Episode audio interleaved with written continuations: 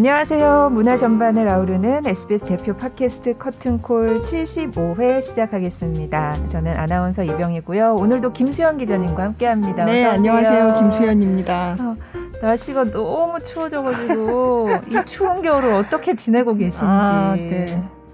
팟캐스트를 그 전에 했던 녹음을 계속 다시 들으면서 어. 이 외롭고 긴긴 겨울날을 아니 이 사람은 목소리가 왜 이래 이러면서 제 목소리 얘기해요. 자 이제 그 힘들었던 2020년이 가고 네. 2021년 첫 초대 손님을 이제 오늘 모셨는데요. 네. 자, 현재 서울시향 단원이기도 하신 호르니스트 이세르게이 씨를 모셨습니다. 어서 오세요. 안녕하세요. 반갑습니다. 이세르게이입니다. 네. 저희 커튼콜 2021년의 첫 게스트세요. 네. 아, 너무 영광입니다. 정말. 네. 정말 올해 새로운 해는 좀 행운이 가득한 해가 됐으면 좋겠네요. 모두에게. 네. 네. 아, 정말. 먼저 자기 소개 시간입니다. 네. 어, 30대 중반이고요. 어, 그 30몇 년 중에서 27년간 한국에서 생활을 했고요. 네. 그래서 어 현재는 한국 국적을 가지고 있는 네. 한국인 호르니스트 이세르게이라고 합니다. 네. 아, 그러니까 처음 딱 들으셨을 때 이세르게이 씨 이래서 이 세르게이 근데 이제 그 벨라루스에 계시다가 네. 한국 국적을 취득하신 거잖아요. 네, 맞아요. 그 전에는 어, 세르게이 아키모프. 네. 네. 맞아요. 네. 음. 이제 그래서 귀화를 하면서 한국 이름을 아예 만들어 볼까도 고민을 좀 많이 해봤는데 네. 이미 뭐 좀 활동을 해놨던 것도 있고 맞아요. 약간 혼란스러워하는 음. 사람들이 생길 것 같아서 네. 이름은 그냥 놔두고 성만 한국의 음. 이씨로 네. 만들었습니다. 아 이씨 그러면 뭐 무슨 이씨 뭐 이런 게 있나요? 제가 만들었어요. 한양 아. 이씨예요. 아, 한양 이씨. 시조가 되는 거예요. 오, 네. 한양 이씨의 그러니까, 시조. 네, 그러니까 창성이라 그래가지고 이제 네, 법원에 네. 가서 개명도 있지만 창성 그런 기능도 있더라고요. 그래서 아~ 이런 식으로 네, 네. 새롭게 한국인으로 편입되는 경우에는 네. 이제 성을 가져야 되는데 어... 주민등록증에 아키모프 이러면은 그것도 좀 이상하잖아요. 네네. 한국인인데 이름이 네. 너무 이상하게 네. 이질감이 있으니까 음. 그런 식으로 그런 절차를 밟아서 네. 한양 이 씨라는 새로운 성을. 어, 근데 왜 이 씨를 고르셨어요? 저희 아내가 이 씨라서 아~ 약간 family name 개념으로 그러니까 아~ 외국 같았으면 아내가 성을 바꿔서 이제 아~ 남편 성을 따라가는 그렇죠, 식으로 네, 이제 family name 개념을 이제 이루는데 네, 네. 그러면 어차피 이런 기회가 왔으니 이게 아, 통일하면은 그것도 나름 의미 있겠다 생각이 네. 들어서 네. 네. 음, 부인이 피아니스트 이민지 씨. 오. 네. 네. 와. 부인은 무슨 이시? 부인 까지 아내는 전주희 씨. 아, 네. 그 아버님 따라서 한국에 네. 오시게 된 거죠? 네, 맞아요. 어, 아버님도 호른 예, 예. 그 저희 아버지도 호른으로 이제 벨라루스에서 활동을 하시다가 그 네. 그 모스크바에서도 잠시 이제 오케스트라 활동을 하셨고 네. 그러는 중에 이제 어떤 기회가 돼서 한국 에서 일해보지 않겠느냐라는 제안이 와서 음. 그럼 오케이 하고서 이제 1년 정도만 일하고 와볼까 하고서 혼자 오셨다가 네. 계획이 연장이 되고 또 이제 한국을 너무너무 좋아하시거든요. 저희 부모님 두 분다 네. 좋아하시고 저도 그렇지만 네. 그러면서 1년 뒤에 저희 가족들을 다 초청을 해서 그 뒤로 아. 계속 한국에서 생활을 하게 됐어요. 아, 그게 언제예요? 저희 아버지가 한국 처음 온 게 92년도였고 아. 저희 가족들이 따라온 게 이제 93년도. 아, 93년에 오셨구나. 그럼 예. 세리게 씨가 몇 살 땐 거예요? 그때가 10살 때였어요. 초등학교 오. 3학년 정도 나이. 오. 네. 그래서 그렇구나. 그때 와서 저 같은 경우 저랑 저희 누나가 있는데 이제 어, 외국인 학교를 가야 되나 하고서 알아봤더니 너무너무 비싼 거예요. 저희 음, 네, 기준에. 네. 그래서 어, 안 되겠다. 그냥 동네에 있는 학교 아무데나 보내자. 그, 그러셔가지고. 네. 정말 한국말 하나도, 하나도 모르는 상태 네. 그냥 뭐 안녕하세요 감사합니다 정도만 네. 아는 상태로 그냥 학교를 무작정 갔어요. 다행히 네. 너무 감사하게도 이제 그 학교에서 좀 받아주셔가지고 음. 그래서 초등학교 3학년부터는 그냥 일반 한국 한국, 한국 뭐 학교를 국민학교 계속, 네. 초등학교를 아 그때 국민학교였나요? 딱 딱 그때가 아마 바뀌어 바뀌던 시, 제가 어. 딱 들어갔을 때는 국민학교였고 다, 다음 아. 연도에 바뀌었나 아마 그랬던 아. 것 같아요 제 기억. 네, 네. 한국의 국민학교를 다니셨던 그때 그러니까 아버님이 KBS 교향악단에서 호른 연주를. 아 KBS 교향악단은 조금 그 아, 그 이후고요. 그 네, 네. 처음 오실 때는 코리안 심포니로 아, 코리안 네, 심포니 초청이 돼서 오셨고 네, 네. 몇 군데 좀 이동을 하셨다가 네, 네 나중에는 이제 KBS 교향악단에서 거의 20년 정도를 음... 네, 일을 하셨어요. 네. 네. 알렉산더 아키모프 음... 씨, 네. 아버님. 조남이 그렇게 되시고 음. 전에 그래서 아버님이랑 같이 한 무대에서 연주하신 적이 있죠.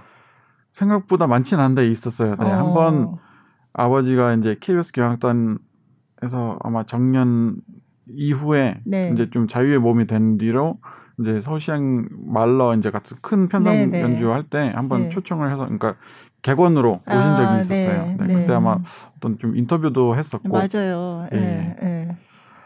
그래서 또 대를 이어 호른을 하는 그러니까요. 네. 네. 그래서 부자가 한 무대에서 연주하는 어.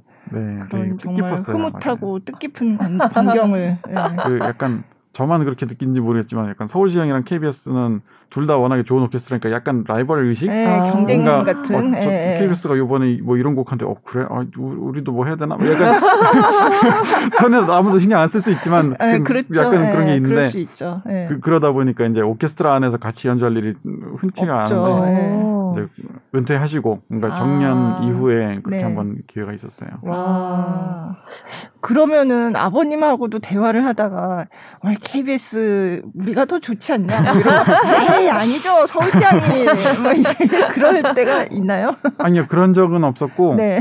어 서울시향 이제 이제 사실 오디션이란 게 네. 뭐 정기적으로 있는 게 아니라 딱 자리가 나면 그때 그렇죠. 오디션이 나고 이제 네. 딱 기회가 봤을 됐을 때 들어가야지 운, 운 좋게 이제 갈 수 있는 거니까 네. 뭐 골라서 갈 수 있는 상황은 아니니까 이제 네, 너무 네. 운 좋게도 전 서울시향에 들어가고 나서 이제 아버님이 되게 좋아하시긴 했어요. 아, 음. 잘 됐다고 굉장히 네. 축하도 많이 해주, 셨고 네. 음. 네, 다행히 악감정은 없어요. 아, 경쟁 업체 근무하는. 저는 그 농담이고요. 네, 굉장히 네. 사이좋게 지냅니다. 아, 네네. 그 다른 아, 오케스트라 그렇죠. 사람들하고도 네. 항상 이제 네. 동업자 정신으로. 네. 근데 어떻게 호른을 시작하게 되셨어요? 뭐 아버지가 연주자라고 해서 사실 다 그렇게 다 하는 건 아닌데. 네. 근데 음 그러니까 어릴 때부터 한 여섯 살 때 한 번, 뭐, 뭐 일곱 살 때 한 번, 한 번씩 이제 아버지가 이제 집에서 연습하는 모습을 많이 음, 보니까 네. 뭐 궁금해 하니까 이제 저한테 조금 한번 해볼래? 이게 시도를 하게끔도 하셨었대요. 근데 저 기억은 안 나지만. 그러니까 그럴 정도로 이제 약간 좀 관심이 있었고. 네. 거기에 대한 거부감이라든지 이런 건 전혀 없고 그러니까 어. 항상 그 호른 연습하시는 소리가 듣기에 좋았었고 음. 그러다 보니까 이제 그리고 뭐 초등학생 때 사실 그렇게 막 미래에 대한 설계라든지 이런 게 잘 없잖아요. 네. 근데 음악은 어쨌든 그 정도 초, 금관악기여도 네. 가능하면 초등학교 때는 시작하는 게 좋다고 이제 생각을 하셨으니까 음. 네. 한 제가 5학년 때쯤에 딱 아. 앉혀놓고 아. 너, 너 커서 뭐 될래? 뭐 생각, 네가 만약에 네 비전이 있으면 그대로 가고 뭐 별 생각 없으면 일단 홀은 한번 해볼래? 이런 네. 식으로 이제 얘기하시더라고. 네. 어, 난뭐 놀 생각밖에 없는데 알겠어요. 그래서 이제 홀은 일단 시작했고. 네. 그러니까 처음에는 거기에 대해서 되게 강, 하게 푸시하거나 그러진 않으셨고 음. 제 기억에는 처음 시작하고 한 1, 2년 정도는 그냥 하루에 한 30분, 한 30분 정도씩만 하자 뭐 이렇게 네. 얘기를 하셔갖고 네. 아주 설렁설렁했죠. 음. 그러고 이제 한 중학교 들어간 이후로는 이제 서울 그때 당시 집이 천안이었었는데 서울로 이제 일주일에 한 번씩 레슨도 다니고 아. 이제 조금 그때부터는 좀 진지해졌었어요. 아, 근데 천안에 사셨어요? 네, 그땐 또 저희 어머니가 그때 당시 아마 지금 학교가 없어진 걸로 네. 들었는데 천안 외대에서 아. 교수직을 잠시 하시게 돼가지고 아. 러시아어 교수로 좀 아, 지내게 되면서 네. 네. 네. 한 3년 정도 음. 천안에서 지냈었어요. 네. 네. 아, 그렇구나. 그렇게 이제 호른의 길을 예. 걷게 네. 되신 거군요. 그러면 선생님은 그렇다고 아버지가 계속 레슨을 해주시고 그러셨나요? 어떻게 하셨나요? 어, 그러니까 아버지는 늘 집에 있으니까 제가 연습을 네. 하면은 아버지 나름대로 그거를 최대한 자제하려고 하는 하셨을 것 같은데 네. 왜냐하면 연습이 다 안 되니까 그쵸. 연습을 할 수가 없으니까 계속 네. 참견을 하면 네. 아끼고 아꼈다가 한 번씩 거기 조금 이렇게 해야 될 것 같은데 아. 약간 이런 식으로 조언을 많이 해주는 네. 편이었고 그러니까 네. 저희 같은 경우는 굉장히 아, 부자지간 치고는 굉장히 사이가 좋았어요. 이, 이 같은 전공을 하는 데 있어서. 네네. 네. 그래서 네. 아버지한테도 물론 계속 레슨 받았던 것도 있고, 음. 그리고 한 중학교 때는 그 서울에 계신 선생님한테 레슨 받으러 다녔고 어. 대학교 가서는 또 이제 교수님이 계시니까 그 레슨은 또 음, 음, 받게 됐었고 어. 고등학교 때만 정말 공식적으로 정식으로 저희 아버지가 제, 제 선생님이 돼서 어. 고등학교 때는 그렇게 3년을 이제 확실하게 이제 딱 해주셨고 그 외에는 그러면, 사실은 네. 약간 조력자 네, 네. 정도였던 어. 것 같아요. 한국의 대입 경쟁을 다 치르시고 네, 그랬죠. 네, 네.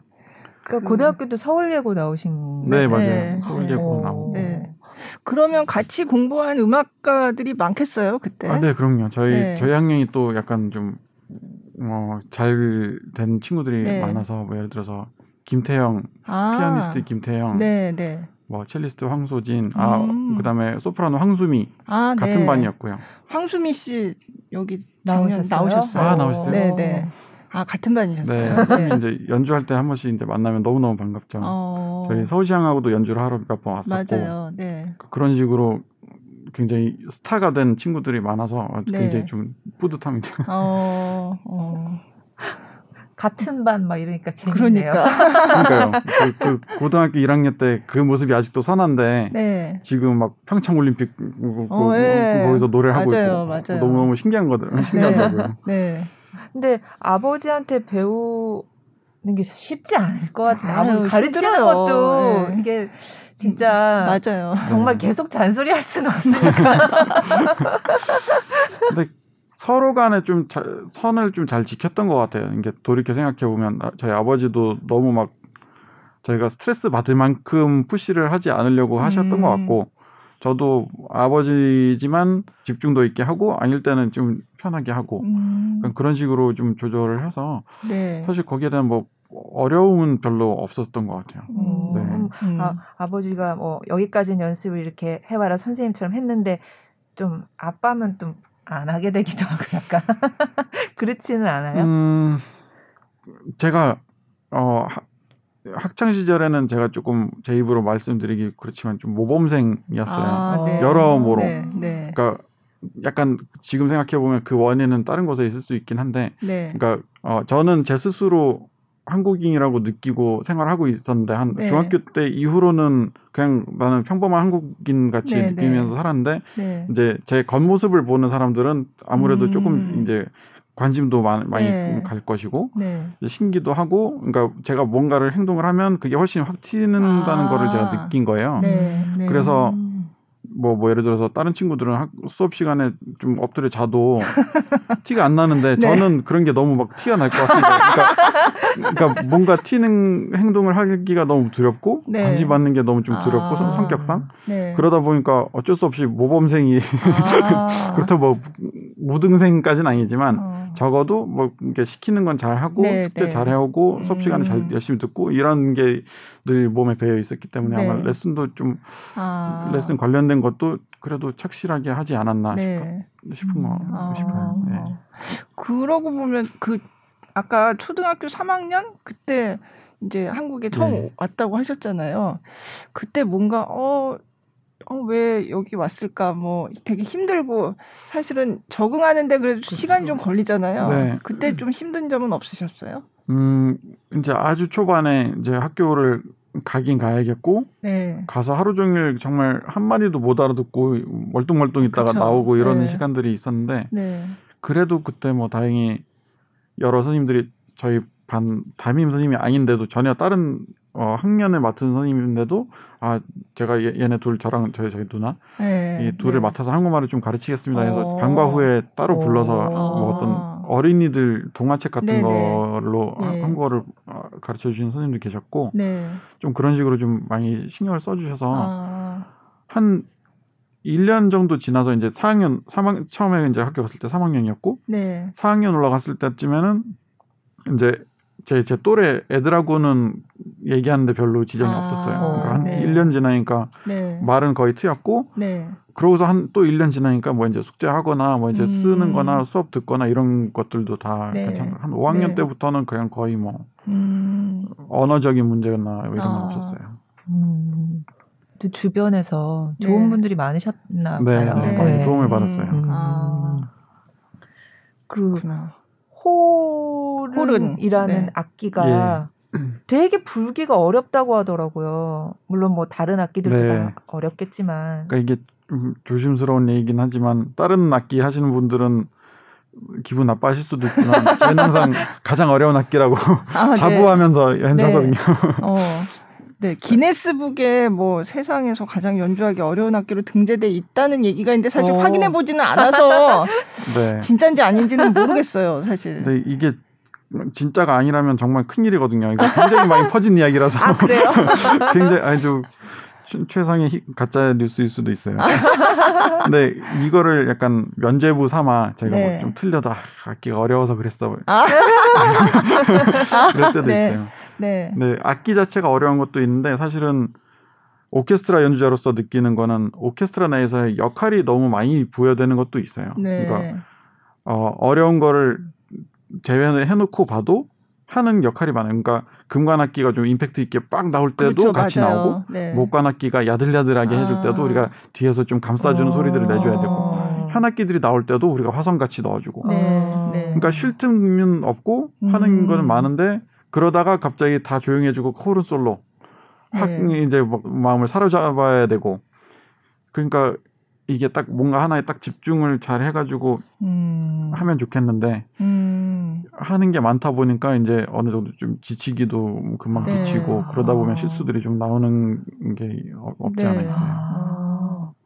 아 역할이 되게 많군요 오케스트라 안에서. 그러게요. 네. 뭐 슈만이 호른은 오케스트라의 영혼이다라고 말했다는 음. 얘기도 있네요.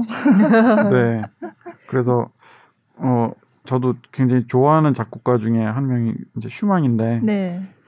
그 슈만이 이런 얘기를 해놓고 본인이 호른, 호른 레파토리 중에서 가장 어려운 곡을 썼어요. 아 그래요? 어, 뭐예요? 그 호른 사중주를 위한 콘체르토가 아, 있어요. 네. 거의 그런 형식으로 쓴, 쓴 곡이 어, 거의 없죠. 콘체르토가, 보통 콘체르토는 네. 한 명이거나 그쵸, 아니면 네. 바로크 시대에는 서로 다른 악기들 여러 명이서 네. 이제 콘체르토 그로소 느낌으로 이렇게 하기도 하지만 여기는 호른 4명을 위한 콘체르토를 썼는데 네. 어, 현재까지도 깨지지 않고 있는 저희 호른 레파토리 중에서 가장 높은 음이 여기에 나와요. 아. 네. 그러니까 평소엔 절대 쓰지 않는 그러니까 거의 대부분의 연주자는 엄두도 낼 수 없는 아 그래요? 그렇게 막 말도 안 되게 높은 음을 써놓으셔가지고 네. 왜 그러셨는지 근데 어, 곡은 근데... 정말 정말 너무 멋있어요. 어, 음... 자주 연주 되나요? 어, 저, 저는 못 들어본 것 같아요. 네, 그렇게 자주 연주되는 건 아닌데 약간 네. 어떤 홀은 정말 잘하는 호른 연주자들을 모은 어떤 페스티벌이라든지 아, 예, 그러니까 호른끼리 예. 하는 뭐 어떤 행사가 있던지 네. 아니면 우리 오케스트라의 혼 섹션이 이렇게 훌륭합니다라는 아, 거를 과시하고 싶을 때 네, 네. 이제 그럴 때 하지만 그러니까 사실 뭐 요새 이제 유튜브에 없는 게 없긴 한데 네. 유튜브에 찾아보면 꽤 많은 버전의 연주 아. 영상들이 있는 거 보면 그렇게 네. 막 연주가 안 되는 곡은 아니에요. 네. 서울시향에서도 한 적 있어요? 아니요, 저희는. 어, 그러니까 아직 국내에서는 저, 도 평, 네. 아직까지는 한 번도 연주해 본 적이 없어요. 아. 연습은 해보신 적 있으세요? 네. 네. 대학생 때 이제 약간 욕심내서 아. 한 학장 네. 간신히 겨우겨우 이제 해봤는데 음. 굉장히 어렵고 그러니까 아. 네 명이 나오는데 이제 first는 정말 정말 힘들고 네. 2, 3, 4번은 할만해요. 어. 네, 그래서 이제 first만 피하면 괜찮은데. 아, 어떤 곡인지 궁금. 오늘 준비되어 있지는 않지만 네, 한번 들어보면 네, 좋을 것 네, 같아요. 오늘은 이세르게이 음. 씨가 연주한 그쵸. 걸 가져왔기 때문에. 네. 네 다음에 이 곡을 연주하게 찾아보면. 되면 꼭 음원을 보내드리도록 아, 하겠습니다. 네. 한 50년 후? 또 뭐 호른 같은 경우는 그 악기 악기 자체가 또 뭐가 되게 마, 우스 피스가 뭐 작고 뭐. 네 이제 굳이 뭐 어려운 거를 설명하자면 네. 호른으로 모든 금관악기가 다 해당이 되지만 아무것도 안 누른 상태에서 저 밑에서부터 도도도도도도도 이게 이런 식으로 배음들이 걸려요. 네. 어, 손가락 하나도 안 움직이고 입술 움직임만으로. 어. 근데 그 중에서 위쪽을 사용한다는 거는 조금만 겨냥을 잘못해도 그 바, 로 반음 옆에 다른 배음, 배음이 있으니까 네. 다른 음 걸리기가 너무 쉬운 거죠. 어. 그러니까 어 바이올린 예를 들어서 현악기로 설명을 좀 드리자면 비, 어떤 식이냐면 바이올린의 줄이 네. G선 제일 낮은 줄 하나밖에 없는 상태에서 네.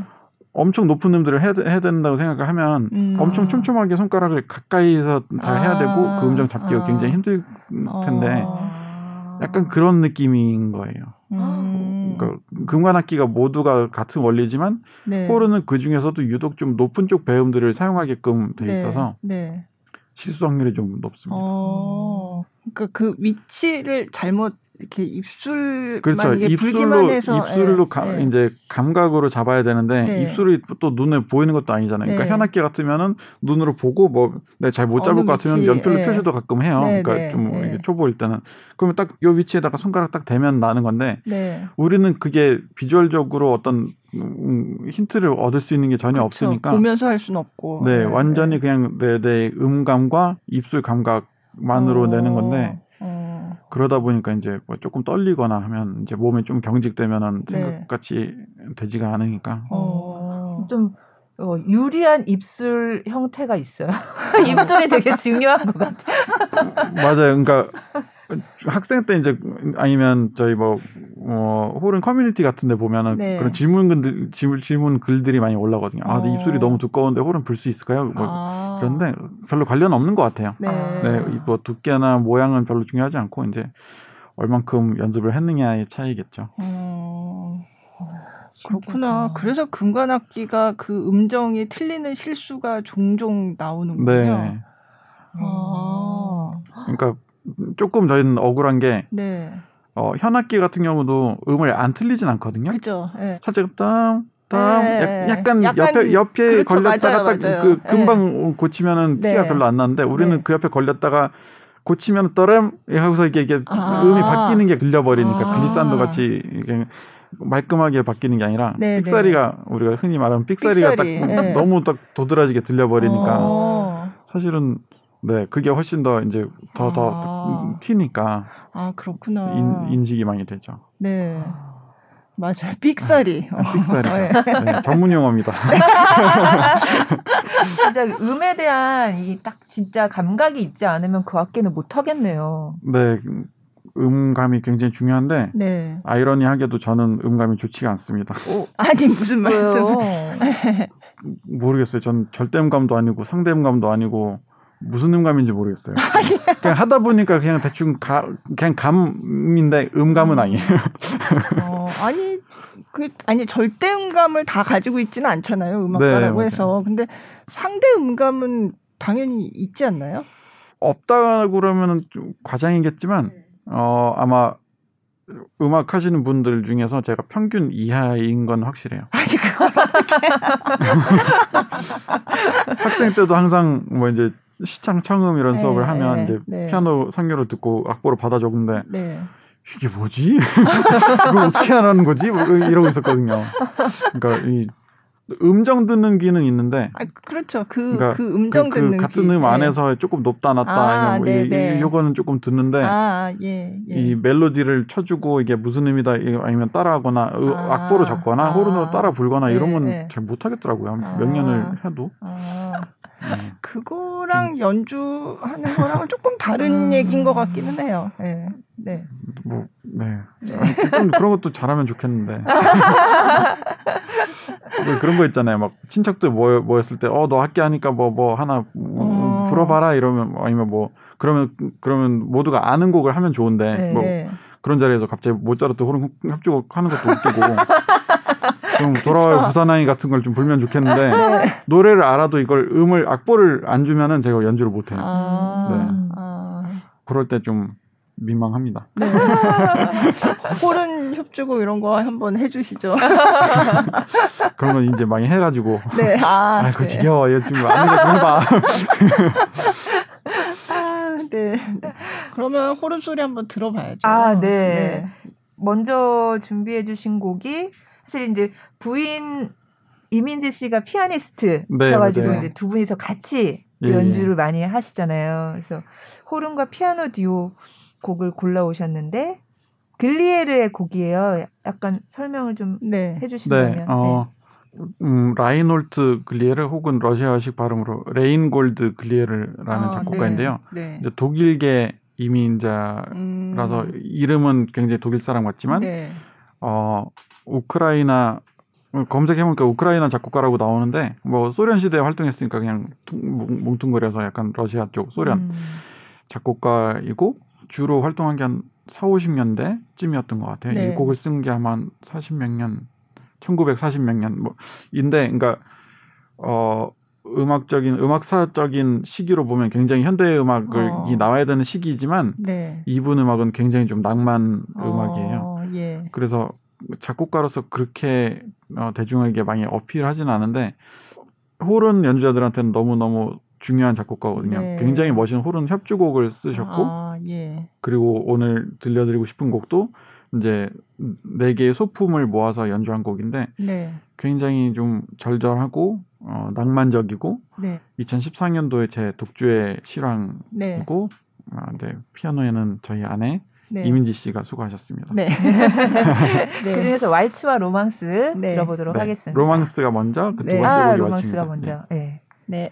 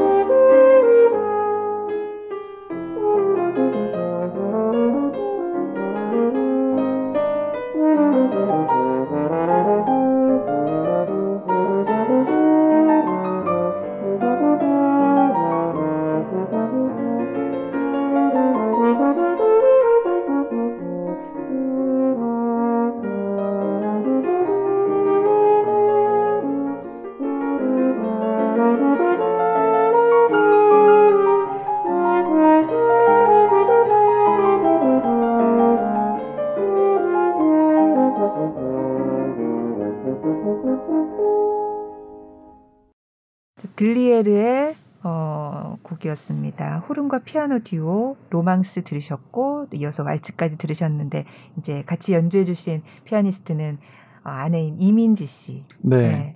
어, 두 분이서 어떻게, 어떻게 어, 이런 걸 여쭤봐도 되나? 저희가 좀 어, 자랑스러운 네. 것 중에 하나가 네. 고등학교 때 만나서 오. 쭉 연애를 길게 하고. 아 그럼 고등학교 동창이신 거예요? 어 같은 학년은 아니었는데 네. 이제 두 학년 차이 났었는데 네. 제가 고3 때 네. 아내가 고1이었고 어. 그때 사귀기 시작해가지고 어머. 9년간의 연애 끝에 결혼을 했습니다. 와. 네. 그렇구나. 그래서 주변에 친구들도 되게 공유하는 친구들이 많고 그러니까 네, 같이 네. 하는 친구들도 많고 저희가 음. 연애하는 과정을 다 옆에서 다 지켜본 친구들이 되게 많이 오. 축하를 해줬었어요. 와, 그렇구나. 그럼 이 연주가 이제 13년에 하신 거라고 했는데 결혼하시고 나서 네 결혼하고 나서 거예요? 네 했던 거예요. 그리고 지금 들려드린 연주는 이제 제 독주회 때 녹음을 한 거고 네. 그 후로 저희가 또 듀오 리사이틀을 한 3회? 아, 2회 정도로 했고, 네. 올해 사실 또 한번 하려고 잡아놨었는데, 음. 코로나 때문에 또 취소를 해서, 네. 어, 잠정 연기를 아. 했죠. 네. 그래서 지금 이렇게 듀오 리사이틀 시리즈도 지금 진행하고 있어요. 음. 음. 이렇게 같이 연주하면서 더 이렇게 어, 정이 깊어지셨다 그래야 되나? 더 이렇게 뭔가 교감이 많이 되고 그러셨던 걸까요? 음, 아, 아 아니요. 사귈 때는 그러니까 아주 초반에 사귀게 된 거는 같이 연주하다가 사귄 건 아니 만나게 아, 된건 네, 아니었고 네. 이제 학교를 서울예고라는 학교의 특성상 네. 이제 다른 고등학교 같으면 그 지역에서만 친, 학생들이 올 텐데 서울예고는 아, 이제 그쵸, 시험을 봐서 어, 심지어 막 전국에서 막 네. 지방에서도 올라오기도 하고 그래서 꽤 멀, 멀리서 학교를 다녔었어요. 근데 네. 둘다 꽤 멀리서 다니면서 그 길이 이제 겹치다 보니 아. 학교 가는 길에 이제 같이 만나서 가고 네. 학교 끝나고 뭐 연습하다가 너 몇 시에 갈래? 네. 같이 이제 또 가고 이제 한 시간 넘는 거리를 이제 같이 다니다 보니까 조금 네. 네, 제가 어, 들이댔죠. 들이대셨어요. 네, 근데 이제 확실히 네, 같이 연주하면은 너무 너무 좋은 게 별로 얘기를 할 필요가 없어요. 그러니까 아. 이제 서로의 스타일을 잘 알고 그, 이제 그렇죠. 보통 이제 피아노는 네. support를 해주신 해주는 역할인데 그런 거를 너무 catch를 딱 제가 음. 조금 아 여기를 내가 조금 이렇게 들었다가 phrase를 해 가야지 하면은 아. 이미 눈치채고 같이 또 해주고 있고 어. 네 그래서 너무 너무 편하죠 다른 피아니스트랑은 별로 하고 싶지가 않 아. 네 그렇죠 어. 그렇게 호흡이 맞을 수 있는 분이 네네. 사실 그쵸 없, 없죠. 사실. 저로선 네. 너무 축복이죠. 네. 반주비도 네. 아끼고. 반주비도 아끼고. 그 뭐 얼마 전 하신 것 같은 방구석 그 콘서트 맞아요. 네, 네. 이랑 같이 하시는 거 보니까 집인가요 거기가? 네, 네 상반기 한번 어떻게 좀 좋은 기회가 돼서 네. 집에서 이제 그냥 핸드폰 딱 세워놓고 네. 어, 방구석 콘서트를 해, 했었는데요. 음. 그러니까 저희가 올해 아니죠 작년 초에 2월 달에 이제 양평으로 이사를 갔어요. 아. 네, 그래서 주택에 이제 거실을 2층까지 터가지고 네. 거기다 그랜드 피아노를 놓고 약간 그러니까 갈 때만 해도 이제 뭐 친구들도 부르고 동네 사람들도 부르고 이제 자주 뭐 연주 같은 걸 해야지 네, 네. 생각하면서 갔는데 코로나 때문에 한 번도 못 하고 아. 이제 그걸 한번 그래서 이렇게 온라인으로 아. 한번 했, 하게 됐어요. 그렇구나. 멋져 보였어요. 아, 네, 감사합니다. 네. 네. 네. 진짜 너무, 만약 너무 동네 분들 나중에 부르시면 얼마나 동네 분들이 좋아하실까. 그러니까 좀 이제 그, 그 연주하는 게 그런 재미거든요. 그러니까 사실 뭐 커, 커다란 프로젝트를 하는 것도 너무 훌륭한 경험이고 좋지만 네. 이게 정말 가까이서 그 음악을 나누고 뭐 아니면 또 저희 주변엔 대부분 친구들이 다 음악 하는 친구들이니까 네. 그럼 다들 와가지고 한국 한국식도 준비해 와라 이러면은 뭐 돌아가면서 한국식 음. 하고 막 그 그런 그 교감들을 할 수가 있는 게 너무 너무 행복한 길인데 네 빨리 그런 날이 왔으면 좋겠네요 어, 정말. 네. 갑자기 그리고 생각해 보니까 제가 음, 이세르게이 씨를 처음 이제 그 전에도 서울시향 공연 보러 가면 아 저기 호른 저 단원 중에 외국인이 있구나 그리고 음. 다른 분들도 외국인 단원들이 네. 좀 계시니까 그냥 외국인 단원들이 있구나라고만 생각을 그냥 했었는데 제가 서울시향에서 애국가 음원을 새로 녹음해가지고 음. 그거를 국가에 기증한 적이 있잖아요. 네네. 그게 한 1년 한좀 전에 찾아보니까 그게 한 2년 전 2년 정도 됐나요? 예. 네. 그래서 제가 그거를 이제 취재를 하러 갔는데 그때 이 세르게이 씨가 그 인터뷰를 하셨어요. 오. 그래서 그 애국가를 우리 국가를 연주를 하니까 굉장히 벅차고 좋았다. 아. 그리고 네. 그 아이 네네 맞아요. 예, 네. 아들인가요? 네, 네, 그때 인터뷰할 때는 아들이 하나였고 지금은 한 아들이 둘입니다. 아, 그 탄생. 네. 네. 그래서 굉장히 아들이 어 내가 같이 연주에 참여한 이 국가 이 음악을 음. 계속 들으면은 얼마나 어, 그게 뜻깊은 일인가 네. 뭐 그런 생각을 하셨다고. 음. 네. 그러니까 제가 학생 때 학교 다니던 때를 생각해 보면 이제 일주일에 한 번 뭐 국민의례 이런 걸 네. 하잖아요. 네. 그럴 때마다 이제 애국가가 나오고 네. 뭐 국기에 대한 경례 이런 그렇죠. 것도 항상 했었으니까 네. 이제 그런 거를 우리 아들이 학교를 다닐 때 애국가 네. 틀어주면 이제 그 그렇죠. 음악이 나갈 듣겠죠. 텐데 네. 어, 오늘 애국가 들었어? 네, 그러면, 어, 그거 아빠가 녹음한 거야? 그럼, 오. 음. 맞아요. 약간, 그래서 네. 그때, 어, 저분이 한국인으로 귀화를 하셨구나, 음. 그때 알았어요. 네. 네. 네. 제가 귀화를 한 게, 어, 한국에서 오래 산 거에 비해서는 얼마 안 돼요. 2016년에 귀화했거든요. 아, 2016년? 네. 결혼하고 난 다음에. 네 네네, 네, 그렇죠. 왜냐면, 이제 혼인 귀화를 하게 하려면 결혼하고 2년 뒤에 신청을 할 수가 있고 아~ 신청을 하고서 또 2년 정도가 지나야만 그, 아~ 그 이제 최종 면접 아~ 오라고 통지가 오거든요. 네, 네. 네 그래서 총 한 4년이 아, 걸린 거예요. 결혼 이후로. 음, 비화 과정이 어땠나요? 그 뭔가 시험을 본다고 하던데요. 네, 그 이제 보통 귀화를 하려면 시험이 이제 필기 시험이 네. 있고 그 다음에 면접이 있고 한데 혼인기한 같은 경우는 조금은 더 간소가 돼서 네. 이제 뭐 서류는 굉장히 좀 복잡하고 많았던 기억이 나는데 네. 서류를 제출하고 한 2년 기다리면 면접 보러 오세요. 2년이 걸리더라고요. 그러니까 심사 과정인지 아니면 어. 그냥 묵혀두고 이제 2년 뒤에도 이 사람이 아. 아무런 탈 없이 잘 지내는지를 아. 보는 건지 정확하게 프로세스에 대해서는 잘 모르겠지만 네. 한 2년 뒤에 이제 면접 오세요. 이제 음. 연락이 오면 네. 이제 어, 면접이 굉장히 좀 마음 편하지가 않아요. 아, 굉장히 그래요? 좀 압박 면접 같이. 압박 어. 면접. 네, 네, 그 어떤 두 분이 앉아서 이제 그분들의 이제 문제지 같은 게 있더라고요. 파일 아, 같은 걸로. 그래서 문제은행 어, 같은 게 있나 보다. 그래서 이제 네. 국사 관련된 문제들이라든지 어. 뭐 어, 한국의 관습 네. 이, 런 것들 관련된 어. 질문을 한한 10개 정도는 받았던 것 같아요. 네. 뭐 어떤 질문들이에요?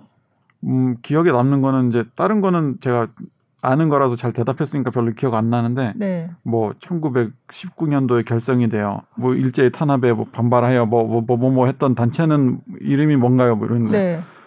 글쎄요. 그거 어렵다. 네. 시험이네요, 완전. 네, 네 그러니까 네. 근현대사는 좀 어렵잖아요. 네. 네. 학교 때도 아까 말한 것처럼 모범생이었지만 이 국사 쪽은 좀 어렵더라고요. 네. 그래서 심지어 이제 면접 전에 그 한국은 또 하셨어요? 쪽집게 나라 아니겠습니까? 그 귀화 면접을 위한 참고서가 있고 아, 그 기출 문제집이 있고 아, 있어요? 예, 있어요. 네? 다, 다 공부할 수 있게 돼 있는 그 책들이 있더라고요. 네, 네. 정말 작은 시장일 텐데도 어머. 깜짝 놀랐어요, 저도. 그래서 그런 걸로 막 공부를 한 뭐 한 달 정도 했나 했어요. 왜냐면 또 얼마나 오랫동안 기다린 기회인데 그걸 날리면 안 네. 되니까 네, 굉장히 진지하게 임했고 네. 그 다음에 그렇게 이제 질문을 어느 정도 이상의 퍼센티지로 잘 맞춰주면 네. 그러면 이제 아주 작은 방인데도 그 자리에서 일어나가지고 이제 그 벽에 걸려 있는 태극기를 보면서 네. 애국가 1절을 부르는 순서가 또 있어요. 아. 네, 근데 그게 뭐 별거 아닐 수도 있는 있을 것 같은데 네. 뭔가 그 순간이 되게 뜻깊게 다가오고 음. 막 굉장히 목소리 목소리도 굉장히 떨리고 떨리고 네, 막 음, 되게 좀 어, 이 느낌이 뭐지? 막 어. 정률 약간 이러고 어. 네, 그랬던 기억이 나요. 어, 그러면 그 말씀을 드리니까 애국가 그 음원 그 연주에 참여하셨던 게더 네. 진짜 네, 굉장히 뜻깊은 네. 일이었죠. 음. 네, 맞아요. 어, 그렇구나. 진짜 감동이셨겠다. 네. 네. 그러면 그 귀화를 원했는데 신청을 했는데 그 시험을 잘 못 보면 떨어뜨리고 이런 경우가 있나 봐요?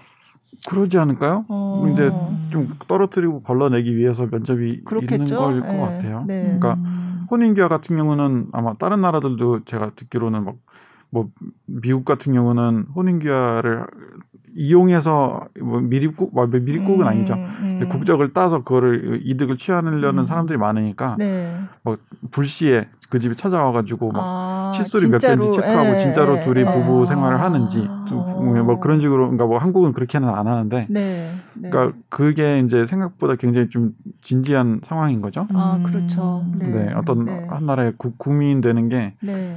네, 굉장히 큰 사건이기 음, 때문에 네. 아주 아주 진지하게 음, 진행이 되더라고요. 네. 왜 귀화를 해야겠다고 생각하셨어요? 음, 평생 한국에서 살 건데 음. 평생 외국인 신분으로 사는 것도 좀 어색한 네. 것 같고 네.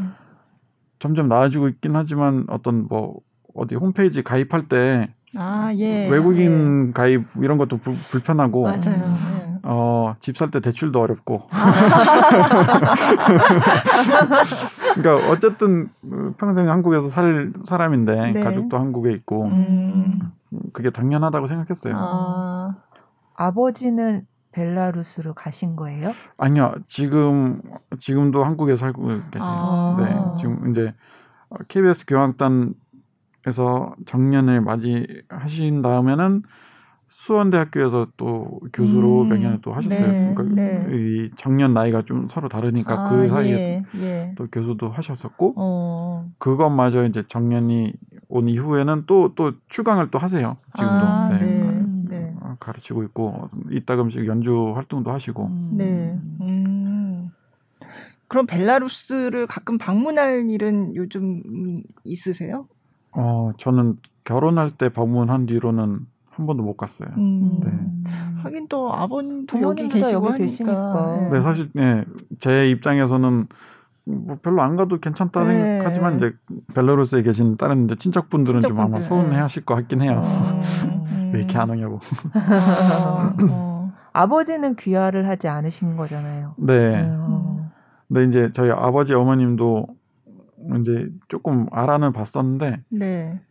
저 같은 경우는 혼인교화라서 조금 간소화된 게이 아, 정도였고 네. 이제 이분들은 귀화를 하려면 정말 필기 시험부터 해가지고 아. 뭐 국사 필기 시험 봐, 야 되고 이런 네. 식 근데 그나마 저는 학교를 다녔으니까 국사도 아, 그렇죠. 웬만큼 알고 네. 이제 한국어도 능통하지만 부모님은 이제 저만큼 한국어도 잘 음. 되지 않, 않는 데다가 국사를 배워본 적도 없고 이제 음. 좀 너무 좀 어렵겠다고 판단하셔가지고 음. 아 네.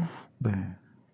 예전에 들었는데 그분은 미국 분이었는데 연세가 네. 아주 좀 많으면은 어느 연령대 이상이면 그 귀화 시험을 좀 간단하게 그냥 아. 쉽게 되는 게 있다고 저는 그때 들었어요. 그분은 발레 하신 분인데 아, 한국에서 오래 계셔가지고 음. 그분 지금은 돌아가셨는데 음. 그때 그래서 아주 연세가 많아지고 나서는 그 절차가 간단해진다고 오, 그렇게 얘기 들었어요. 네. 알아봐야겠네. 좋은 정보 감사드리고요. 네, 네, 그 네. 저희 아버지도 이제 한국에서 생활도 오래 하셨고 연주 생활하고 이런 것들이 굉장히 좀 어, 좀 인정을 받으셔가지고 네. 2000, 아, 몇 년도였지? 한 2004년 뭐 네. 그, 그쯤에 명예 서울 시민상도 받으신 적이 네. 있거든요. 그러니까 네. 그래서 그런 거를 잘 들이밀면은 네. 잘 되지 않을까.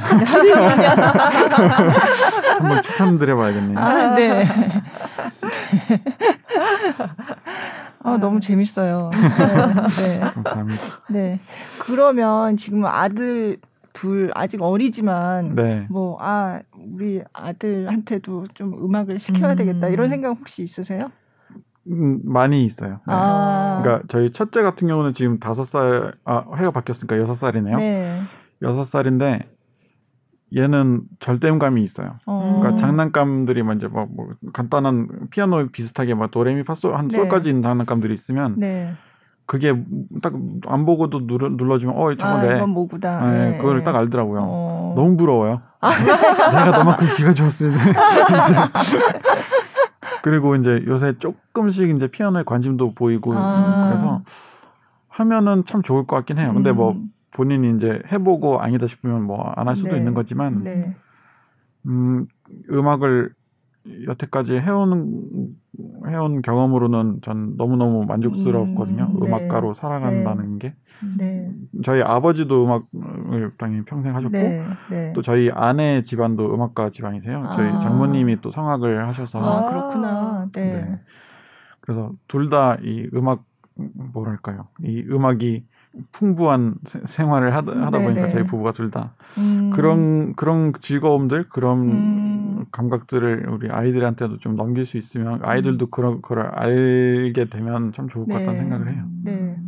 그런 집안이라면 되게 자연스럽게 네, 삶 속에 그냥 음악이 네, 항상 그랬으면 좋겠어요. 네, 네. 이 음악가라는 직업이 너무 너무 축복인 것 같아요. 음. 일이기도 하지만 사실 그 매 순간이 되게 음, 뭐랄까요 연주를 하고 하고 있으면서 내가 나 자신을 좀 위로해 주는 느낌이 음, 있어요. 음, 그 네. 악기 소리를 통해서 네. 물론 잘 된날 있고 안 된 날이 있고 그렇죠. 하지만 네. 음 제가 어 저희 제가 유학 갔을 때 이제 뉴욕 필하모닉 수석 하시는 선생님한테 배웠었는데 네. 정말 전 세계에서도 탑급의 연주자인데 저희 학생 오케스트라 연주를 보러 오신 거예요. 그래서 네. 아, 선생님 뭐, 오지 마시지만 창피한데 그랬더니 아니라고 자기 그러니까 본인은 항상 연주를 보러 갈 때 이 막 정말 대단한 퀄리티의 연주를 기대하고 가는 게 아니라 음. 정말 단 몇 순간 한 1, 2초간 내가 생각하는 음악의 흐름과 딱 일치하는 그 순간들을 즐기러 음. 오신다는 거예요. 그러니까 네. 아무리 훌륭한 오케스트라든 훌륭하지 않은 음. 오케스트라든 학생 오케스트라든 분명히 이제 딱 음악이 딱 와닿는 순간이 있다는 거예요. 네, 그래서 네. 딱그 순간 한두 개면 자기 만족한다고 어, 얘기하시더라고요. 어. 그래서 어 정말 정말 새로운 경지가 열리는 것처럼 아, 저 그럴 수도 있구나. 음, 맞다. 네, 네. 싶더라고요. 그러니까 음. 꼭한 시간짜리 곡을 한다고 해서 한 시간 곡이 내내 만족스러울 필요가 없어요. 네. 그 중에서 내, 내 집중력이 딱 모아지고 뭔가 이렇게 딱 싱크가 잘 맞아서 네. 확 왔을 때가 있거든요. 그러면 네. 딱, 아, 됐다. 오늘은 이걸로 어... 만족하고 간다. 네. 이, 이 느낌들을 받을 때가 되게 많아요. 음... 그러니까 연주를 보러 가서도 그렇지만 본인이 직접 연주할 때도, 음, 여기서 도에서 레 가는 그, 그 흐름이 아, 되게 만족스럽게 기분 아, 좋게 될 때가 있어요. 네. 네, 음악가로 생활하는 거는 굉장히 행복한 일인 것 같아요. 음. 아, 이쯤에서 또 네. 준비해 오신 노래를 네.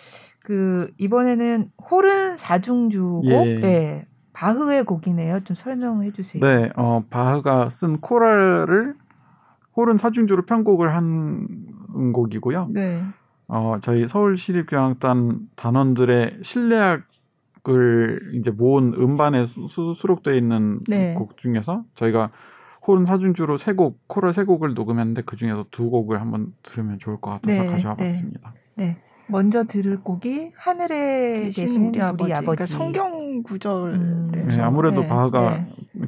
교회 음악가였기 때문에 네. 코랄들이 전부 다 이제 네. 성경과 연결되는 내용이죠. 네. 이 곡부터 들어볼게요. 네.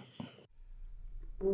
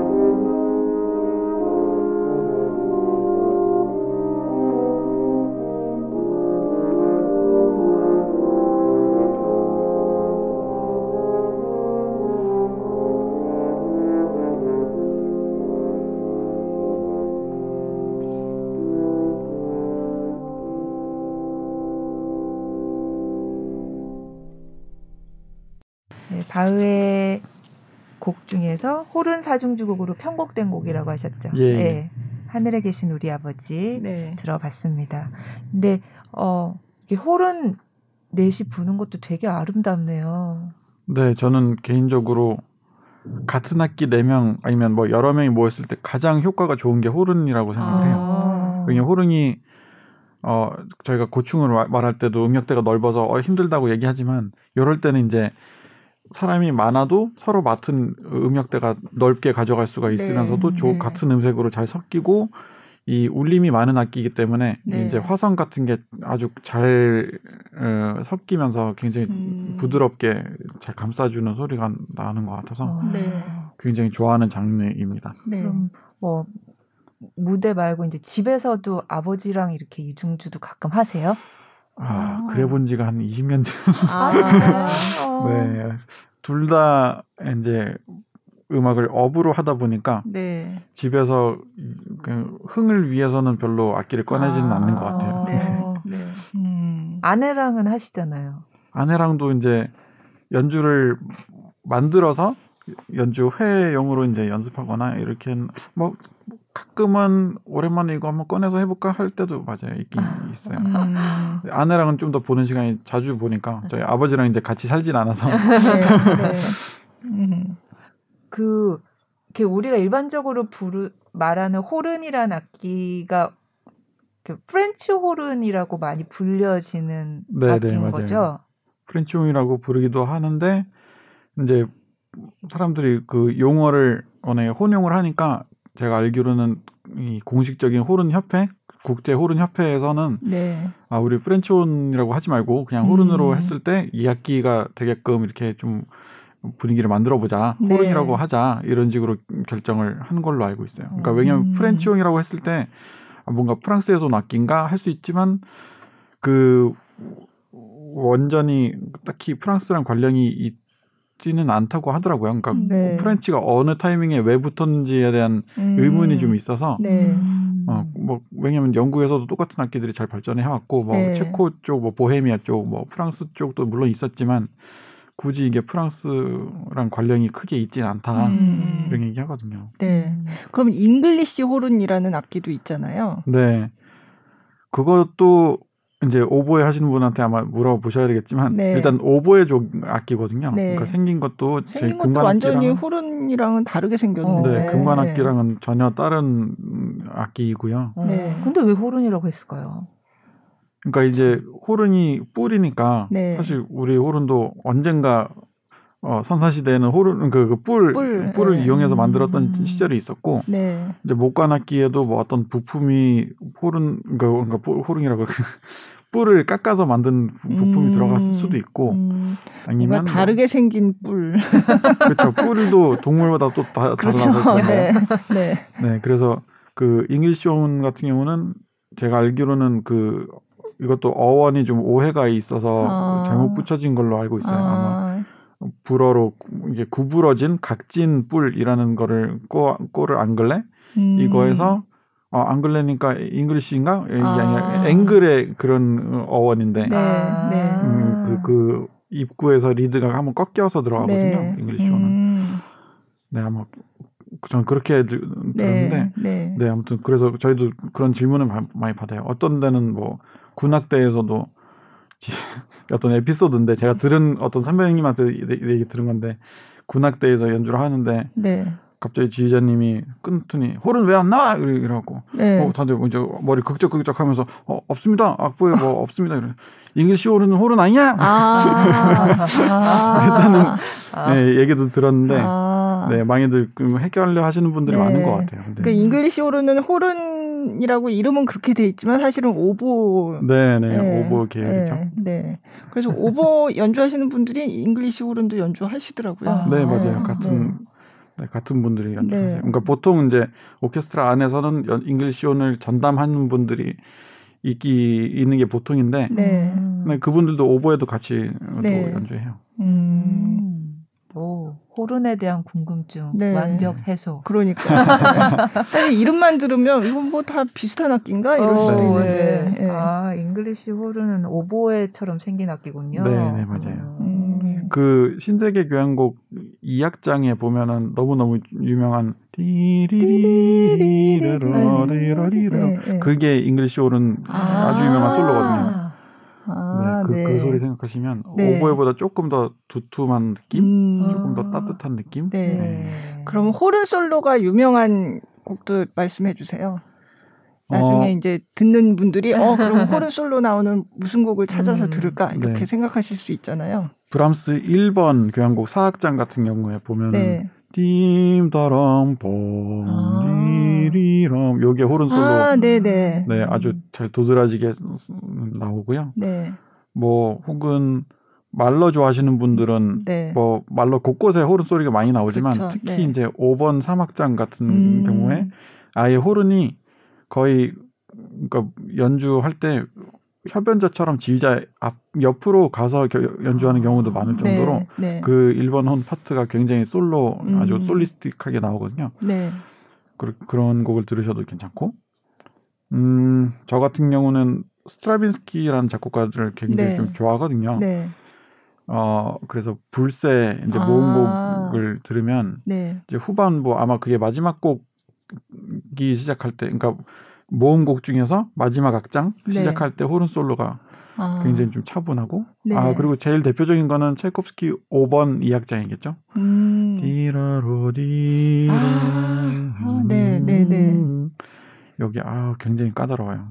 아. 호른 연주자들한테 애증의 솔로인 거. 아 그래요? 네. 네. 아주 어려서부터 그러니까 가장 대표적인 호른 소리를 담아낸 네. 곡이라서 어려서부터 이제 배우기 시작하지만 그렇게 별로 어려울 것도 없는데 왜 이렇게 어렵지 싶어요. 음. 그러니까 몇십 년을 해도 어려운 음. 솔로인 것 같아요. 네. 그거는 굉장히 자주 연주되는 곡인데. 네, 굉장히 흔하게 그렇죠. 연주되기도 네. 하는데. 네. 음. 음. 굉장히 하기는 굉장히 어려워요. 그러니까 음. 그게 한 거의 2분 정도가 오로지 호른 솔로한테 네네. 할애되거든요. 아, 할애되거든요. 네. 그러니까 오케스트라에서 호른이 그만큼 많은 관심을 받는 경우가 많지가 아, 않은데, 네. 그래서 그 2분 동안 잘 끌고 가기가 굉장히 힘들죠. 음. 좀 지치기도 하고 그 사이에. 네, 네. 굉장히 긴장되겠어요. 음. 그 솔로 아, 나오는 말도 부분. 못하죠. 그 약 먹어야 돼요. 안 떨리는 약이 있어요. 아 그래요? 예. 어떤 아, 비밀인데 어, 업계 비밀인데. 아, 아 그래요? 뭐 정 뭐지 그그 그, 그 정로하는 설사약이구나. 갑자기 왜 정로하지 생각나지? 청심환. 청심환. 아, 맞아. 네. 우황 청심환이요. 맞아. 청심환 먹는 사람들도 있고 아니면 이제 실제로 아마 어, 어, 뭐 무슨 과 의사를 찾아가야 되는지 모르겠는데 저 굉장히 떨리는 일인데 안 떨리는 약 주세요 하면 준다고 하더라고요. 어, 너무 불안하고 막 이런 거를 좀 이렇게 그렇죠. 네, 그러니까 네. 저도 이제 약을 가끔 먹어봤는데 네. 어떤 효과냐면 네. 어, 떨리는 순간이 오면은 그냥 되게 사람이 냉철해져요. 그러니까 음. 막 심장이 bounce bounce 하고 막 뭐 머리가 흐려지고 이래야 되는데 그 어, 왔구나. 하고서 하다가 틀리면 어 틀렸네? 그래서 이게, 약간 역효과도 있어요. 좀 아, 이게 안 틀리려고 막 이게 바동바동 해야 되는데 아, 아. 틀리면 아, 뭐 오늘 좀 틀렸다. 이 정도로 그냥 넘어가 버리니까. 아 그러니까 약까지 찾아서 먹고 싶을 정도로 그렇게 긴장되는군요. 음. 어 그 안 해보신 분들은 그 긴장감을 알 수 알 수가 없어요. 정말 너무 너무 너무 떨려요. 어. 그러니까 이게 훈련이 되기 전에는 네. 정말 그런 순간이 오면은 그러니까 저 같은 경우는 경험해 본 게 뭐냐면 그러니까 호른 piece가 조그맣잖아요. 네. 그래서 입술에 정확한 지점에 대야 되는데 악기를 머리에 입에 갖다 대려고 하는 순간 머리가 떨려가지고 어머. 조준이 안 될 정도로 막 입술에 아. 제대로 대지를 못할 정도로 아. 떨리는 적이 있었어요. 어. 그러니까 그것도 그냥 악기 연습만 하는 게 아니라 거기에 대한 대비도 저희는 항상 해야 돼서 아. 마인드 컨트롤도 하고 네. 어떻게 해서 이 순간을 준비를 해야 하느냐도 음. 굉장히 큰 부분인 것 같아요. 어. 멘탈적인 것도 네. 굉장히 커요 연주자들한테. 어. 그러면 독주를 하실 때도 사실 혼자 이렇게 하는 건데 네. 그거보다 오케스트라에서 같이 연주하다가 그렇게 솔로가 딱 나올 때 그때가 더 떨리세요? 네, 훨씬 더 떨려요. 아. 네. 그러니까 오케스트라에서 솔로가 있으면 뭐뭐 뭐 체콥스키 5번이 아주 극단적으로 긴 케이스고 보통은 뭐한 한 5초에서 네. 뭐 10초 정도 내외 되는 건데 네. 그거 잠깐 하는 게 너무 너무 떨리는 어... 일이에요. 네. 왜냐하면 그것만 하는 게 아니라 그 앞에서는 그, 그 앞에서 해오던 것들도 매번 신경 써서 깨끗하게 그렇죠. 잘 해와야 네. 되고 그래서 그런지 이 뭔가 마음의 준비를 할 시간이 좀 아. 부족한 느낌도 아. 있고 네. 그리고 그 순간만큼은 내가 오케스트라를 대, 표하는게 되기 음, 네, 때문에 네. 이 같이 앉아 있는 100명을 이제 그 실망시키면 안 되니까 음. 또 아. 관객도 훨씬 더 많고 오케스트라 음. 연주일 때. 네. 그러니까 사, 사실은 음 독주는 준비할 게 더 많고 더 많은 음표를 하지만 부담감은 좀 덜한 것 같아요. 오히려 그냥 내가 네. 즐기면서 네. 하, 게 되는 것 같아요. 뭐 좀 틀리면 그냥 그건 뭐 내가 내가 틀린 거니까. 음. 내 오케스트라 연주로 틀리면 아, 아 오케스트라 좀 어떻게 좀잘 아. 하면 안 되겠니 이런 얘기들이 음. 나오니까 음. 그 부담감이 꽤 아, 있죠. 그렇구나. 아, 그런 것도 몰랐네요. 음. 네, 그래서 그 호른 아까 초반에 말씀드렸던 것처럼 호른의 역할이 굉장히 많은 와중에 또 그런 중요한 순간에 잘 해줘야 되는 것 때문에 네, 네. 그런 부담감이 굉장히 좀 큰 것 같아요. 음. 이제 그 솔로 부분 들을 때 더 이렇게 네, 그렇죠. 어, 네. 아. 조금 넓은 아량으로 들으시면 좋을 것 같아요. 네. 근데 방금 들으면서도 그랬는데 제가 이제 되게 인상적이었던 기억이 뭐 음대 복도를 지나가고 있었나 이런데 누가 이제 호른을 복도에 음. 나와서 이렇게 부는데 그 소리가 네. 엄청 크기도 크지만 너무 네. 아니 이게 대체 이 멋진 소리는 무엇이지? 음, 음. 막그 뭐, 아 호른이 저렇게 소리가 아름답구나. 근데 이렇게 녹음된 거랑 실제 가서 듣는 가서 소리가 듣는 거랑 완전히 너무 네. 뭐 네. 피아노, 바이올린 다른 것도 그렇지만 이건 더, 더 이렇게 극명하게 차이가 네. 많이 나는 것 같아요. 음. 네, 실제로 듣는 소리랑 주로 금관악기들이 이제 사용하는 그 울림이 퍼져나가는 공간이 굉장히 크거든요. 그러니까 기본적으로 소리가 크기도 하지만 쇠로 돼서 그런지 그 울림들의 힘이 좀 더 있는 것 같아요. 네. 그래서 좀 잘 울리는 곳에서 들으시면 굉장히 좋고 저도 학생 때는 한 이제 고학년 되면은 이제 선배들이 이제 더 이상 뭐라고 안 하니까 복도에서 연습하고 했, 는데 굉장히 민폐 민폐가 되는 행동이에요 사실은 다른 악기 분들한테는 굉장히 아. 뒤늦게 사과의 말씀 드리고 싶네요. 아, 네. 근데 그 소리가 너무 아름다웠던 기억이 나요. 음. 네, 저희도 그래서 울림이 많은 홀을 저희끼리는 목욕탕이라고 하거든요. 네. 그러니까 목욕탕 만 난 곳이 없죠. 그러니까 아, 한번 뽕 소리 그렇죠. 내면 한, 한 10초 동안 동봉봉봉봉 이제 음. 네. 에코가 생기니까 그러면 금관악기로서는 이렇게 작은 실수 같은 것들이 그 앞에 있던 소리의 메아리에 좀 숨을 수 있고 아, 네. 그러면서 그 정말 풍성하게 소리 내는 것들은 크게 잘 울려 퍼지고 음. 이런 이래서 울림이 많은 곳을 굉장히 좋아하죠. 아, 그럼 국내에서는 어떤 곳이 목욕탕? 어 지금 대표적으로 생각나는 거는 제가 학생 때 네. 서울대학교에 있는 이제 콘서트홀이라 그래서 음, 네. 이제 뭐 큰 규모는 아닌데 거기에 이제 무대 뒤쪽 벽을 음향을 위해서 그랬는지 아니면 그냥 비주얼을 위해서 그랬는지 돌 돌들을 쌓아놨어요. 그러니까 네. 약간 대리석도 아닌 것이 화강암도 아닌 것이 약간 울퉁불퉁하게 네, 이제 네. 이제 돌 마감을 했는데 그거의 덕을 굉장히 많이 봤죠. 아 그래요? 네. 어. 뭐 졸업 연주 이럴 때 이제 아. 어, 굉장히 거기서 불기가 하면... 편해요. 그러니까, 그러니까 효과가 좋은 것도 어. 있지만 어. 부는 사람 입장에서도 너무 너무 불기가 편하니까 어. 훨씬 잘 불게 돼요. 네. 네. 그, 네. 그 울림 홀의 울림을 굉장히 좀 저 같은 경우는 굉장히 많이 타는 편이에요. 아. 잘안 울리는 데 가면은 제 실력이 한 5, 60%밖에 발휘를 못하고 음, 음. 잘 울리는 곳에 가면 갑자기 150%막 아. 어, 갑자기 막 어, 나이 정도면 왜 해외 진출해 진출해야겠는데 쓸데없는 자신감 생기고 아, 마음이 편해지니까 더 어. 좋은 소리를 네, 네. 어. 그럼 국내에서 그 조금 전에 말씀하신 그 서울대학교 안에 있는 그 콘서트홀 말고는 사실 서울시향에 계시면서 하는 콘서트홀은 대부분 좀 정해져 있잖아요. 네. 네. 그, 그 중에서 이제 아, 아 이제 오케스트라용 홀들은 웬만해서 굉장히 울림이 좋죠. 그러니까 음. 혼자 있을 경우에는 과분하죠. 사실은 아. 롯데홀 같은 경우도 이제 저희 오케스트라 리허설 중간에 예를 들어서 뭐 남들 악기 안 할 때 이제 혼자서 좀 소리 내보면은 네. 뭐 메아리가 아, 엄청 그래요? 많이 생기는 네. 게 네. 네. 굉장히 좋죠. 그러니까 음. 큰 홀일수록 저희는 좋죠. 음. 아, 근데 요즘 그 현장에 가서 관객이 객석에 앉아가지고 공연을 보는 것 자체가 어, 좀 쉽지 않는 맞아요. 그런 상황이 드문 돼서. 일이 돼버렸죠. 네, 네. 얼마 전에 서울시향에서 그거 했잖아요. 합창, 네. 베토벤 합창, 교향곡 9번. 네, 그거를 아주 아, 작은 편성으로. 네. 네. 사실은 그게 그 곡의 원래 목적과 거의 반대되는 행동이라고 음. 생각은 했는데 그래서 되게 좀 전 우려했거든요. 아 이거를 네. 이게 정말 크고 멋지고 웅장하게 연주하라고 쓴 곡인데 이거를 음. 조그만 합창단과 조그만 편성의 오케스트라로 하는 게 아, 의미가 퇴색하지 않나 생각했거든요. 음. 너무 너무 감동적이었어요. 어, 하면서. 좋았어요. 네. 제, 제가 그게... 틀렸습니다.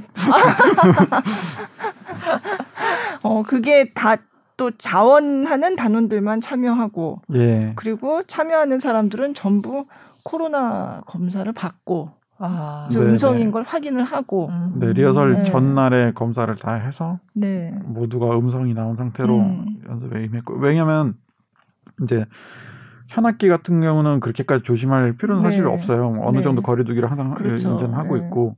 근데 관악기들은 마스크를 쓴 상태로 악기를 불 수가 네. 없기 때문에 네. 그러면 서, 서로 간에 좀, 좀 위험이 이제 생기는 네. 거거든요. 그러니까 네. 마스크 쓰고 바로 옆에서 바이올린 하고 계신 선생님들도 어, 얘는 마스크 안 썼는데 좀 불안할 수 있고. 그렇죠. 네. 저희도 마스크 안 쓰고 있기 때문에 뭐 혹시라도 공기 중에 뭔가가 있으면 맞아요. 이제 직접적으로 영향을 받을 수밖에 없으니까 네. 네. 이제 그런 이제 두려움을 해소하고자 이제 네. 감사하게도 이제 그런 식으로 이제 검사를 모두가 할 수 있게끔 음, 해주셨고 음. 그렇게 좀 안전한 상황을 만들어서 합창단도 네. 저희는 너무 감사드리는 게 합창단과 솔리스트 성악 솔리스트 모두가 마스크를, 마스크를 쓰고 노래를 하셨어요. 네. 네. 말하는 것도 사실 쉽지가 않은데 마스크 쓰고 네. 노래하면은 너무 너무 너무 너무 불편하셨을 것 같은데 음. 정말 너무 감사하게도 잘 응해 주셔서 음.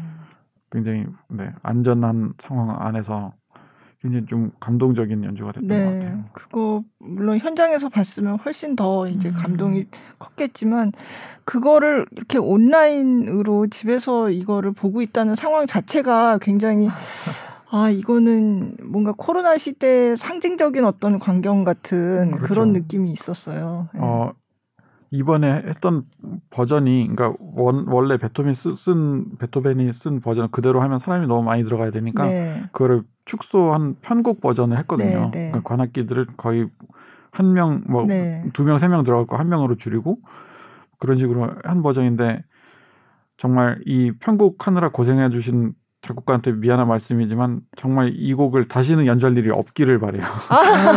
그러니까 연주하면서 드는 생, 약간 불길한 생각이 혹시라도 어. 정말 그러면 안 되겠지만 이게 이제 기본이 되면 안 될 텐데 음. 이 버전이 어, 더 이상 연주된 일이 없어야 될 텐데라는 생각이 아. 들더라고요. 음, 이제 빨리 다시 원래로 돌아가야죠. 음.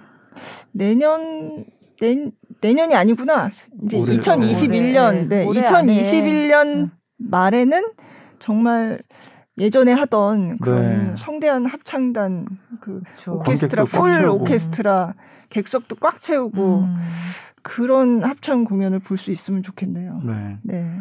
좀그 전에는 관객들의 박수 소리가 얼마나 의미 있는 건지 잘 몰랐던 것 같아요. 음. 근데 올해 이제 무관중 연주들을 여러 번 하다 보니까 네. 이게 곡이 끝나서 막 이게 흥문이 최고조에 달했, 달했는데 순간 정막이 흐르는 게 그렇죠. 너무너무 어색하고 맞아요. 어 네. 이게 아닌데 이 박수도까지도 음악의 일부분이었던 맞아요. 것 같아요. 네. 네. 정말 그 박수가 없어지니까 어, 너무 허무하더라고요. 음. 아, 그러게요. 진짜. 올해 네. 안엔 이루어지겠죠. 네. 네. 새해. 네. 그 새해의 소망을 말씀을 해주세요. 이게 2021년 첫 번째 커튼콜이니까. 네. 네. 음. 글쎄 정상화가 한 단어로 말하자면 정상화겠죠. 아, 그러니까 네. 뭐 저희로 치면 지난해 저희가 기획해 계획해 놨던 연주 중에 한 못해도 6, 70%가 취소가 되고 음. 남은 연주들은 거의 다 무관중으로 가거나 그렇죠. 어 거의 대부분은 프로그램을 작은 편성으로 네. 바꿔야 했고 네. 뭐 외국에서 오신 지휘자들이 올 수가 없게 돼서 뭐 지휘자도 바뀌고 그러니까 너무 너무 많은 것들이 변화를 해야만 했었는데 이제 새로운 해는 제발 계획한 대로 우리가 진행할 수 있게 음. 됐으면 좋겠고 그리고 뭐 모든 분야 모든 분들이 다 그렇겠지만 빨리 좀 정상화가 되고 마스크도 좀 벗고 사람 얼굴도 보면서 얘기하고 아, 했으면 좋겠어요. 네. 네. 저희 팟캐스트도 이 마스크 쓰고 진행한 지 몇 주 됐는데 아, 네. 이제 좀 마스크 좀 벗고 했으면 좋겠어요. 진짜. 아 자꾸 뭐 얼굴에 뭐 나고. 아, 네, 맞아요. 네. 네. 앞으로 또 어떤 호른 연주자가 되고 싶으신지도 얘기해 주세요. 음, 아, 깊은 질문이네요. 사실 어떤 호른 연주자가 되고 싶 다는 생각은 많이 안 하는 것 같아요. 그냥 어떤 음악가가 돼야지 이 생각들은 좀 하는데 음. 구체적으로 꼭 호른을 이렇게 불어야지보다는 그러니까 이거를 함축적으로 말씀드리면 호른을 넘어서는 음악가이고 싶다. 음. 그러니까 단순히 호른을 요만큼 하더라 이게, 이게 아니라 음. 호른의 능 뭐라 그래야 될까요? 호른을 위해서 써진 곡을 하지만 그것 이상의 그냥 음악 이라는 음. 깊이, 음악이라는 음. 감동을 좀 전할 수 있는 네. 그런 연주자이고 싶어요. 네. 예. 음. 네. 또 이제 지금 준비되어 있는 곡이 아까 그 바흐 그 호른을 위한 사중주곡 네. 예, 코랄 한곡 더 준비돼 네. 있어요. 바흐 작품 번호 706번. 네. 바흐 작품 번호 좀 특이하게 생겼어요. 그러게 말이에요. 네. 저는 맨날 이거 보고 BMW 잘못 보고 잘못 보고. 네. 맞아요. 저희도 맨날 그래요. 저, 희도 이거 BMW 몇 번이지? 사실은 BWB죠. 바, 바흐 작품 번호. 그러니까 독일어로 뭘까요? 박 베르케까지는 아는데 그 네, V가 그게는 잘못 네. 읽겠더라고요. 저도 아까 발음이 봤는데. 어려워요. 네. 독일어 좀 열심히 공부했어야 되는데 이때부터는 모범생이 아니었나 봐요. 아, 네. 독일어를 고등학교 때 제2외국어로 배우셨다고. 아, 네. 저랑 똑같습니다. 네. 다 까먹었습니다. 아무튼 그 바흐 작품 번호가 B W V 로 바흐 베르케까지 맞고요. 뒤에는 페어 짜이 니스 어렵습니다. 내가 BWV. 네. 그러니까 706번인 거죠. 네. 네. 어 약간 우리말로 풀어보면 어떤 이게 사랑의 예수님 저희 여기 있나이다 이런 뜻이래요. 아, 네. 네. 역시 종교 음악이라서. 음, 네. 음. 어, 이 곡을 틀어드리는 김에 저희 같이 녹음했던 저희 동료분들 꼭 언급하고 싶은데요. 네. 같이 이제 서울시향에서 저희가 네 명이서 활동한 지 꽤 됐고 네. 저 미샤 에마노프스키 부수석 그다음에 음. 저랑 김병훈 선생님, 최윤 선생님 이렇게 네 명이서 네. 녹음했고요. 음 너무너무 제가 사랑하는 섹션이고 너무너무 자랑스러운 섹션이라서 꼭 음. 언급을 하고 싶었어요. 아마 네. 다른 오케스트라 가도 이만한 호흡과 이만한 케미를 자랑하는 혼 섹션 흔치 않다고 생각하거든요. 아, 네. 네. 네. 굉장히 음악적으로도 케미스트리가 잘 맞고 음. 인간적으로도 그리고 저희가 아. 또다 비슷한 시기에 또 아이들을 낳은 것도 있어서 아, 그래요. 네. 네. 또 아이들끼리도 친하게 오. 지내길 바라는 중이고요. 네, 네. 뭐 얼마 만나지는 못했어요 요새 아, 그렇죠. 코로나 때문에 많이, 많이 만나지는 못하지만 네. 네 그래서 여러 가지로 서로 많이 도움도 되고 음. 의지도 되고 좋은 친구 같은 관계를 아. 유지하고 있어서 네. 네 너무 너무 행복한 직장 생활을 하고 있거든요. 네, 아. 이 곡도 그러니까 서울시향의 실내악 음반 꼴라주에 네. 실린 곡이죠. 네. 네. 네. 그럼 이제 이렇게 호흡이 잘 맞는 이 호흡을 네. 주자 네 분의 네. 연주곡을 들어보도록 하겠습니다. 네.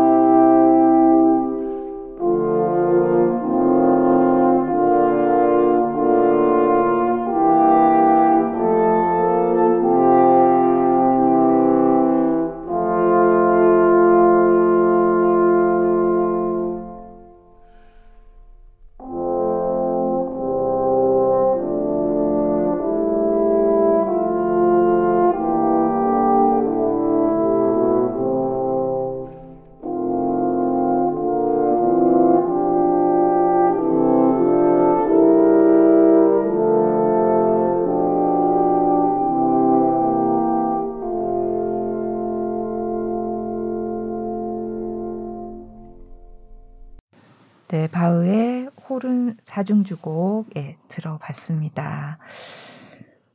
와, 이렇게 마음이 편안해지고 네, 그러게요. 예, 네. 이렇게 새해 이렇게 새 시작을 이렇게 이런 음, 악으로 시작하는 네, 거 좋은 것 같아요. 뭔가 어. 다짐을 하면서 음. 네, 네. 바흐의 음악에 힘이 정말 있는 것 네, 같아요. 네. 음. 아, 재밌어요. 네, 네. 재밌는 얘기 많이 해주셨는데 나와 보시니까 어떠세요? 아, 전 좀 걱정하면서 왔거든요. 네, 뭐 어제 밤에도 네, 뭐 무슨 얘기를 해야 되나, 뭐 나름 구상도 해보고 막 그러면서 왔는데 와서는 생각해왔던 거 전혀 꺼낼 필요가 없이 그냥 술술 나오게 잘. 음. 아, 뭘, 뭘 구상하셨어요? 빨리 구상하셨던 것도 좀 까먹었어요. 근데 그 구상했던 대로가 아니라 이제 딱 이끌어 주신 대로 따라갔던 이제 네. 하려고 했던 얘기들은 다 한 것 같아요. 아, 네. 네. 너무 편안했고요. 너무 재밌었어요. 네. 네. 아, 예. 저희도 너무 편안했고 재밌었어요. 감사합니다. 네. 어, 그 진짜 새해 첫날 야, 첫날은 아니지만 아무튼 새해 첫 우리 팟캐스트에서 호른 소리 들었던 게 너무 좋았던 네. 것 같고요. 네. 네. 오늘 이렇게 나와주셔서 정말 감사합니다. 음, 네. 불러주셔서 너무 감사합니다. 네, 영광입니다. 호르니스트 이세르게이 씨와 함께했습니다. 김수영 기자님도 감사드리고요. 네, 예, 감사합니다. 다음 해에 다시 뵙겠습니다. 고맙습니다. 새해 복 많이 받으세요. 감사합니다.